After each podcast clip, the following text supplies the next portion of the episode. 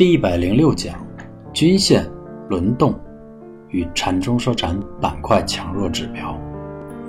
以反弹为例子来进行讲解，调整的情况只要反过来理解就是：任意级别都有最少的延伸时间。例如一笔，由于必须有顶与底的分型，因此必须至少延伸出六个基本 K 线单位。也就是说，如果连五日均线都不能碰到，那么就不会是笔的反弹了。同样的道理，可以给出线段一分钟、五分钟、三十分钟、日、周等级别的笔的最少延伸时间，以及相应的最少挑战的均线。由此可见，走势级别与均线虽然没有必然的关系，但还是有一个大致的对应区间的。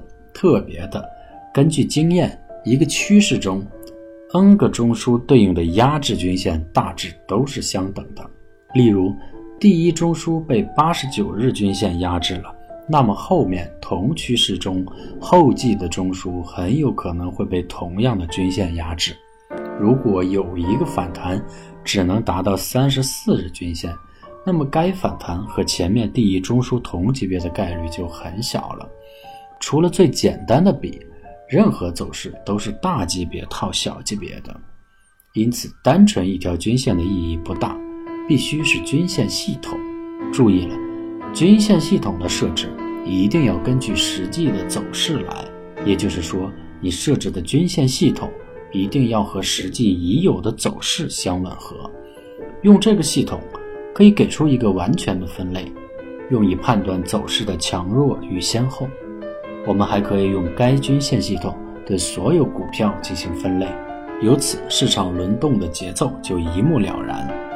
分类的原则是本次反弹到目前为止未曾攻克的最小周期均线，因此八条均线就可以分成九类。最差的一类当然是完全在所有均线下的那种。